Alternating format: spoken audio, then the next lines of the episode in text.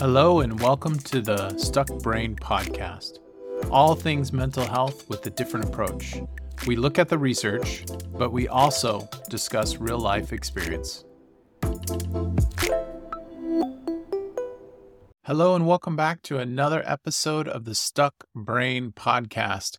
My name is Eric. I am your host for the day. Today we have a guest named Dave DuBois. He is a meditation teacher, a psychedelic guide, and an integration coach. You can find out more about Dave at his website, which is radicalbalance.net. Now, he is helping me set up my own meditation practice. We are going to go over the small things that stop most of us from meditating. And we know through research, meditation is really beneficial for almost everybody. So this is important to me, and it's important to mental health in general. With that being said, on to the episode. Hello, Dave. How's it going? Very well. How are you doing this week? Not bad. Not bad. Just so the listeners know, if you're listening to this meditation podcast, it is linear. So we're on meditation 3, episode 3. If you haven't listened to 1 and 2, please go back and listen to 1 first, and then 2, and then 3. It will make more sense that way. If you're jumping in right now, listen to those 2 first, and then you'll know where we're at with this. Dave is walking me through learning how to meditate, basically. So once a week, we're recording my journey, and giving me tips and feedback on how to improve my meditation. So let's start. How has this last week gone? Why don't you give me a little summary of what your practice has been like? Yeah, that's a good question. So I've been consistent every day. I've done it every day. We added the timer, which is a godsend. Great. That really helped. I have my spot. I sit there usually in the morning. It's the first thing I do in the morning, even before my coffee, even before anything like that. I go, I sit down, I try to decompress, I guess, which is interesting because I'm already waking up thinking about things that I got to do, which is in itself kind of like, that's weird. So I kind of try to let those go, and then I gently set the timer. Honestly, I'm still having thoughts of like, how am I going to narrate this to Dave? What am I going to say for the podcast? Which is kind of funny in itself, and I have to keep bringing myself back. I've been using the breath more than the heartbeat. I know we talked about the heartbeat, possibly. I've been sticking with the breath, and Good, I'm glad you've stuck with the breath. Yeah, and I mostly focus on, I try to feel when I breathe in through the nose, I try to feel it in the nose best I can. Like I'm trying to get to that point where I'm just feeling and not thinking about feeling, right? Yeah. I see why Zen meditation masters, it takes a long time. Like, this is not something you learn over a weekend. I'm learning. I also want your feedback on when I set the timer, I feel like I might want to go a little bit longer than 5 minutes. And I want your feedback on that because sure, I like today, I just felt like I was in it. And then the bell rang and I was like, oh, yes. I could have gone a little bit longer. Like I was I felt like I was just getting like into the zone. Right. So where should we suggest? What should we tweak? Where should I go?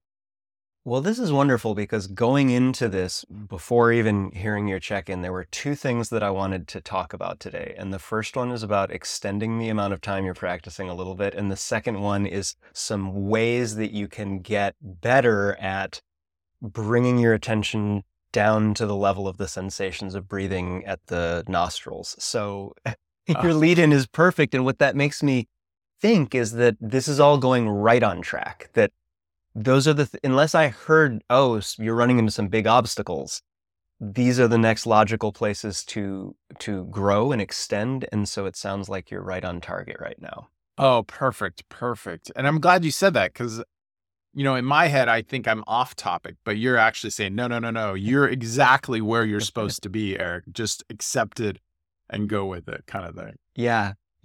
It's funny. I remember when I started really trying to learn how to cook, like so that I really actually understood what I was doing. Mm-hmm. One of the first things I kept noticing was, I guess my instincts are always off because I read the thing or I hear the thing and it's like, I'm now realizing that what I was expecting or what I thought was right or wrong is just completely off. And so, yeah, it's just in these early phases, you're kind of tuning your intuition to your experience and vice versa. So let's talk about extending it to be a little bit longer. Yeah. I'll share with you what I was thinking, and you can let me know how this lands for you. Okay.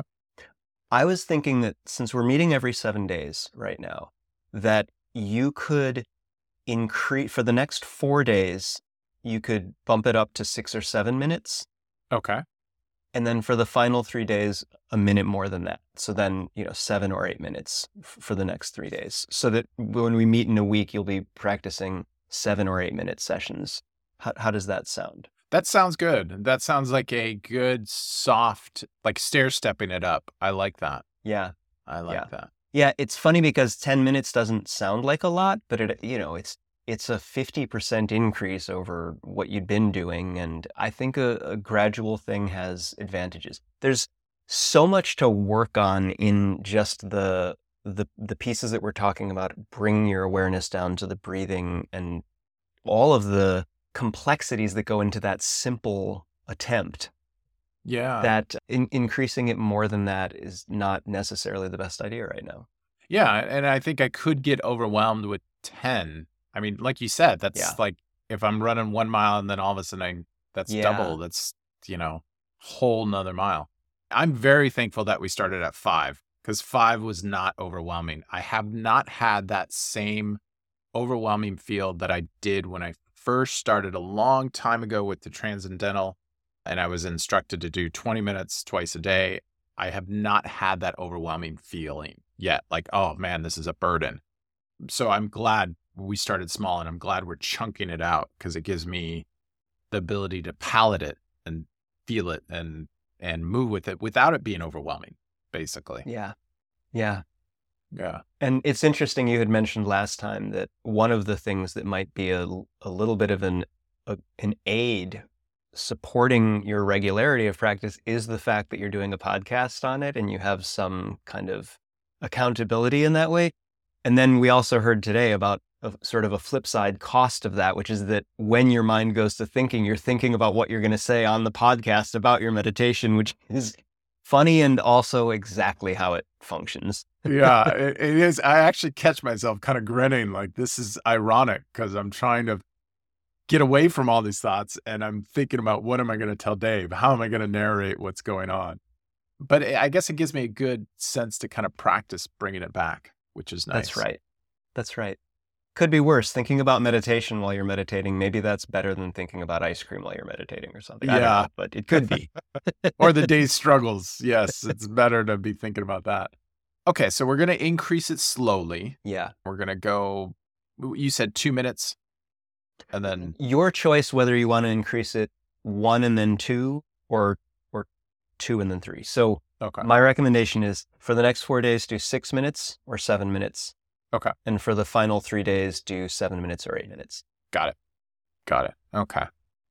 And then focus on the nostril, the breathing. Well, now let's talk about this in some detail. So you had mentioned in meeting number 2 that monkey mind is really one of the big things that you're facing, that it feels like you are paying attention to the breathing and have a whole bunch of thoughts racing at the exact same time. And that when I suggested not excluding your thoughts, but paying attention just to what's happening at the level of feeling, you confessed that just feels challenging and difficult at this point. And so I'd like to, and the reason that I didn't want to drill more closely or deeply into those topics last week is because I feel like I was waiting to hear you say something like, this is starting to feel a little short to me.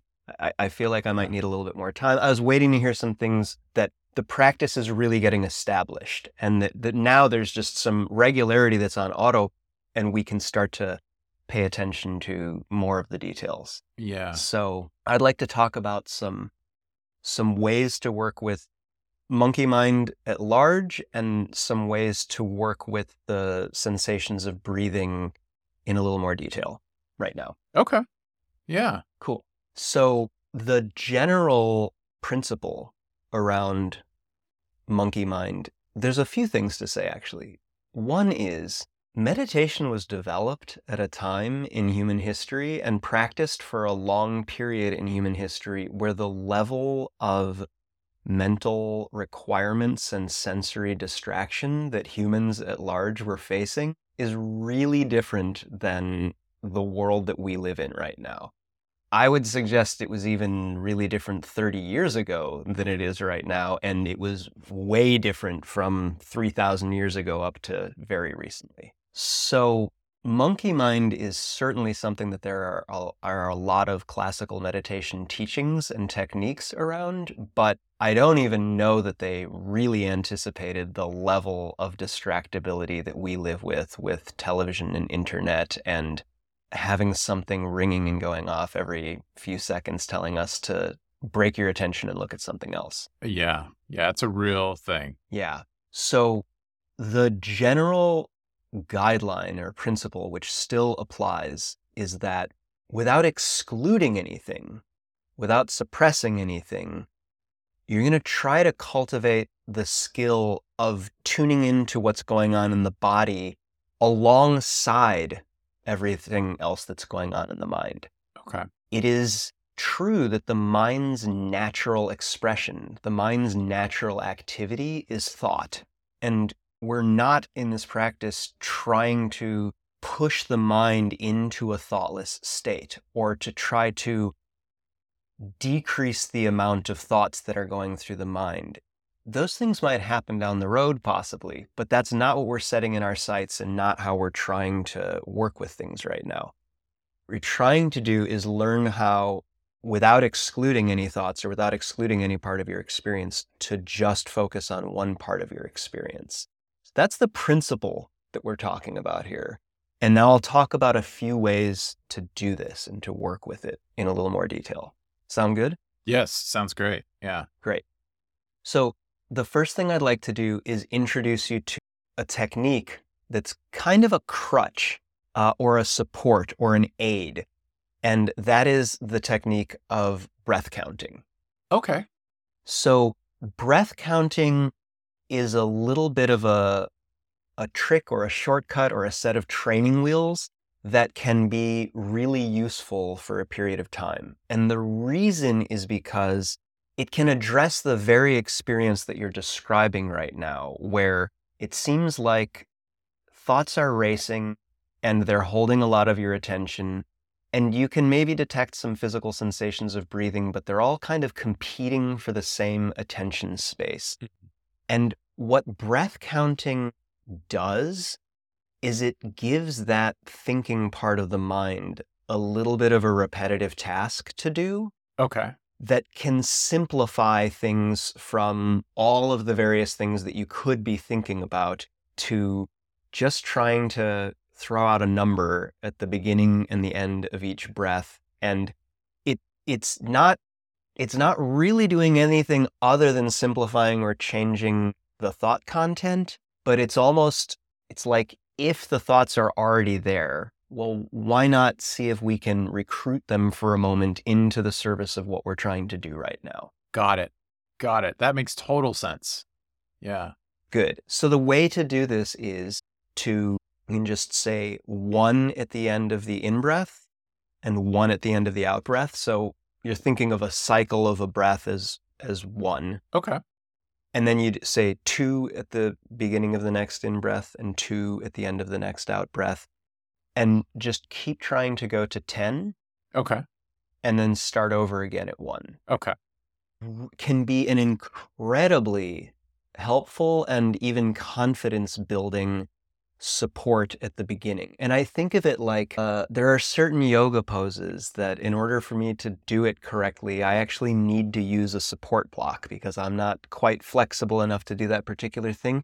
And that if that's the thing that allows you to experience the benefits of that in the moment, it's great to use it and it's nothing to feel bad about. It's actually a really, really helpful tool. The difference between the physical thing and breath counting is, whereas sometimes you aren't going to graduate from using a support block in yoga, I think everybody actually does graduate to the point where you don't need breath counting anymore and where it could just become a limiting thing. But at the beginning, it can really make a big difference. Okay. So that's one first thing I would recommend you employ to work with the experience that you're having of monkey mind interfering with you getting to the attention on the breath. Okay. I'm actually really excited about that because I think that will help a lot. And I'm glad that you used that analogy of using the brick during yoga, because I do a little bit of yoga and yeah, I need to use the back of the chair. I need to use all kinds of devices. And then eventually I'll pull those devices out as I get more stable. And it's exciting to be able to pull those away because it's like, oh, I'm graduating. I'm moving forward. I'm making progress.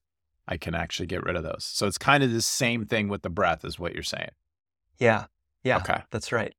And so that's the first, that's something that you can start practicing anytime that you're feeling like, oh, I'm not changing any other parts of the technique that I'm doing yet. I'm just adding this in as a small task for the thinking mind to have something to do, as opposed to just spinning off in the way that it does. Yeah. Yeah. That would be great. Okay. Great. So then the next thing that I would like to introduce, and I'm not suggesting that you try to do this all at once. I'm maybe going to give you three different things that you can work with over the next 7 days, because it feels to me like it's an appropriate amount of content and additional material to work with. Okay. And again, all three of these things are in service of working with the monkey mind experience that you're having. Okay. Perfect. Yeah. So this second thing that I want to introduce for this week is a 4-step process of getting to the sensations of breathing at the nose that makes it kind of a gentle progression and easier to get there rather than trying to just drop out of monkey mind and be right at the breathing. So here's how this works. I'll try to describe this, and please ask questions if any part of it's not clear. Okay. So the 4 steps are to generally imagine that you've got 2 spheres around you.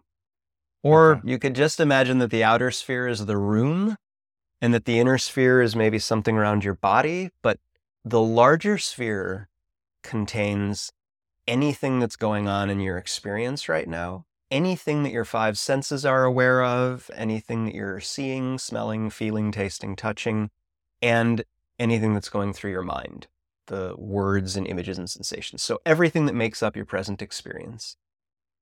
And then the inner sphere, which you could maybe think of as maybe just around your body or something like that, is going to be what you're actually trying to pay attention to right now. Okay. So you could imagine that we talked about last week the difference between attention and peripheral awareness, for example. You could think of it as this inner sphere is what you're trying to have in your attention, and this outer sphere, which kind of is a larger sphere around it, is your peripheral awareness, which is just everything else that's going on in your experience. Okay. So that's the holding the egg on the spoon, focusing on the egg on the spoon, and then the peripheral outside. Got it. That's right. The peripheral outside, and the analogy you just brought up being the way you're aware of and navigating space and obstacles and things like that. Yes. Okay. So the first step in this 4-step process is to let everything, there's almost no differentiation between the 2 spheres at this point. You're going to let all your thoughts and sensations and bodily sensations and everything be in your attention and peripheral awareness. And the only thing that you're actually trying to restrict at this point is keeping it all in the present moment. Okay. So that's actually easy with the feelings and the sensations, because feelings and sensations are always happening in the present moment. Your senses are always reporting to you in the present moment. It's the mind and the thinking that can wander off to the future and wander off to the past. Yeah. But for the beginning part of this, the only thing you're trying to do is just keep it in the present moment. Okay. So if you're thinking, let it be some thought about what's happening right now. Okay. If that's possible. Okay. And then the second step in this is that you're now going to try to pay attention to sensations overthinking. You're favoring sensations. You're now letting sensations are now what's in the inner sphere, and what's in the outer sphere is thoughts, things that you're seeing, things that you're smelling, things that you're tasting, this and any of that. That's in the outer sphere. And what's in the inner sphere right now that you're trying to pay attention to is just what's going on in your body. Okay. That's the second one. Okay. So you're starting to separate these out a little bit, and you're favoring sensations over thinking.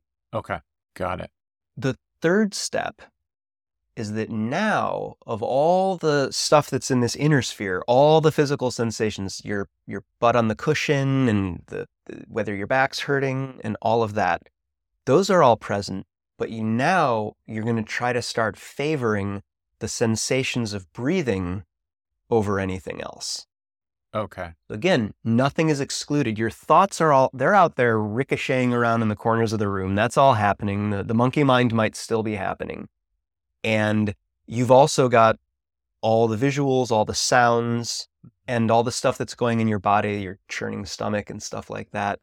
That's all in the outer sphere now of your peripheral awareness. Okay. And just to give an example of what that's like, you know how if you're sitting in a park having lunch with somebody and there are cars going by on the road next to you, mm-hmm. you're aware of the fact that there are cars going by on the road. You don't know what they look like necessarily, and you're not paying attention to them, but they're in that background awareness, but you're still able to have a conversation with somebody or pay attention to the food you're eating. It's that level of background awareness that I'm suggesting. At each of these steps, you're just letting it be there, but really trying to work on what's in this inner sphere that you're paying attention to. Got it. So in this third step, you have brought it just to the sensations of breathing. So whatever's going on in your nose, the way that your chest rises and falls, the way that your shoulders feel different on the in-breath and the out-breath, the way that your stomach kind of moves in and out naturally as you're breathing, all of that is in stage 3, what you're trying to pay attention to. Okay. And then in stage 4, it's just the sensations that are happening in your nose and at your nostrils. Okay. So does the progression kind of make sense there, that first you allow everything, favoring the present moment. Second, you are favoring sensations over thinking. Third, just the sensations of breathing over everything else. And then fourth, just the sensations at the nose. And that you maybe over the course of, say, something like a minute for each one the first time you're doing this, that you're bringing it. You're bringing it in that way. All right. You answered my question. I was going to ask how long do I do this for? And you answered about a minute each, but it doesn't have to be specific, right? Like if I find that I'm able to focus on my sensations, I can go to the next step kind of thing. That's exactly right. Yeah. Okay. Perfect. Yeah. I think that will help a lot, because it feels like right now I'm trying to just jump to step 4. Right, I'm skipping all the other things, and that actually makes it harder, because then I haven't had time to kind of transition and take those stair steps into the nostril. So I think that will actually help quite a bit. Yeah, that's exactly right. And it's not that dropping directly to number 4 or jumping directly to number 4 isn't completely and totally within your capability to do at some point. It's just that for the next few weeks, it may be helpful to have this graduated step-by-step process to do it. And then the more familiar you get with it, it's kind of like you are able to jump right in as long as you've got a regular practice going. Yeah. Yeah. Yeah. I mean, right now on the freeway of meditation, I'm riding a tricycle, right? Sure. I need to ride that tricycle, and I need to get good at riding the tricycle, and then I'll graduate to the bike. That's exactly right. So instead of going straight to the Ferrari or the Lamborghini, I need to start where I'm at and be comfortable with where I'm at. So I'm more than happy to start with this. Good. And then there's one more small technique that I want to introduce for this week, which is the technique called labeling. And the technique of labeling is another way of working with the monkey mind experience that you're having. And the only thing that the labeling technique requires is that at the moment that you recognize that you've gotten carried off by thinking and your mind has gone off into the past and off into the future, and you really have stopped meditating. If you were doing the breath counting, that you realize that, wow, I I actually forgot what number I was at, and I've got to go back and start over at one. That at the moment that that happens, you can internally just say the word thinking as an acknowledgement that that's what was just happening. Okay. And then come back to the breathing. And that the use of that technique, the use of labeling whatever had just distracted you as thinking before you come back, it is both a way of marking the moment when you spontaneously woke up in the middle of your meditation and recognized distraction, but it also is leading you away from spending any time valuing or analyzing or putting any meaning to what you were thinking about. It's all not relevant right now. It's all not what you're focusing on doing. It doesn't really matter whether you were thinking about meditation or ice cream or any particular thing.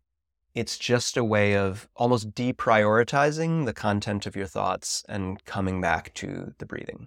Okay. So I'm going to be using all these techniques at once, correct? I'm not picking one over the other. This is one of the challenging parts of what you'll face over the next week. And this is one of the challenges of the fact that we're meeting once a week, is that if we were meeting every other day or something like that, I would actually give these to you one at a time. I'd probably have you work with counting for a couple days and see what that's like. And then I would have introduced the 4-step technique to really getting to the sensations of breathing at the nostrils. And then in a couple days, I would have added labeling as just something that you can start doing in those moments when you notice things. So if you actually want to sequence them in that way and pretend that you hadn't gotten it all at once, that it may be that then by the time you get to the end of the week, you might be using all three of them in some combination, but that I think if you added them all at once, it would actually be too much to coordinate, frankly. Okay. So I will chunk them out then, is what you're saying. Yeah. So I'll do the breathing first for a day or two, and then do the drop-in of the 4 steps, and then I'll do the thinking labeling while I'm increasing my time too. That's right. Which I think will be good. Yep. Yeah. It sounds like a lot. It does, but it doesn't sound overwhelming because I'm going to chunk it out. So I think that will be good. You know, and I got 7 days to kind of chunk it out. So that gives me like almost 2 days of each little practice. We could set aside some time right now here at the end just for any extra questions that are popping around in your mind. Honestly, I think you answered pretty much all of them because I was going to ask the duration, but you answered that. I feel pretty clear. Is there anything that other people usually ask you at this point that maybe it's not in my experience, but it might be in somebody else's at this stage, at this beginner stage? With the questions behind you about getting discouraged and stopping the practice, that would still be the one that would be the other one I'd be looking out for with anybody else right now is, are you believing your thoughts about not being a good meditator? Are you interpreting the early difficult experiences as you're doing something wrong versus this is actually how it's supposed to feel at the beginning? Those are the things that I would be looking out for and trying to respond to with increasing your diligence and enthusiasm and trying to recognize the growing pains, that's a normal part of the experience at the beginning of meditation, and that sticking with them will get you past that if you do it gently and you don't do it in a way where you're punishing yourself. Yeah, I agree. And I'm wondering if I don't have that as much because I'm meeting with you once a week to record this. So I might not be having that. So listeners, if you are having that, stick with it, keep going. Don't try too much at once is what you're kind of saying, right, Dave? Yeah. Okay. Perfect. I'm glad you said that because my experience might be a little bit different because we're recording and I'm being held accountable because I have to meet you once a week, which is good. Yeah. I like it, actually. I really do. Yeah. All right. Well, I look forward to seeing you in a week and hearing how things have gone. Once again, thank you for listening to our podcast. And those of you that have taken time to leave reviews and contact us through Instagram, thank you. You can see the show notes at stuckbrainpodcast.com. You can also visit us on Instagram at stuckbrainpodcast, and you can leave what topics you want to hear next. The first thing I'd like to introduce is a support. Mm-hmm. Do you want me to re-say that because the ding happened in the background? Yes. See? Okay. We can't ever be, maybe we should leave it in. I'm constantly being distracted. Gosh, it's a watch. Hold on. Let me turn this on silent. See, people, sure. It's everywhere. You can't get away from it. So please say that again.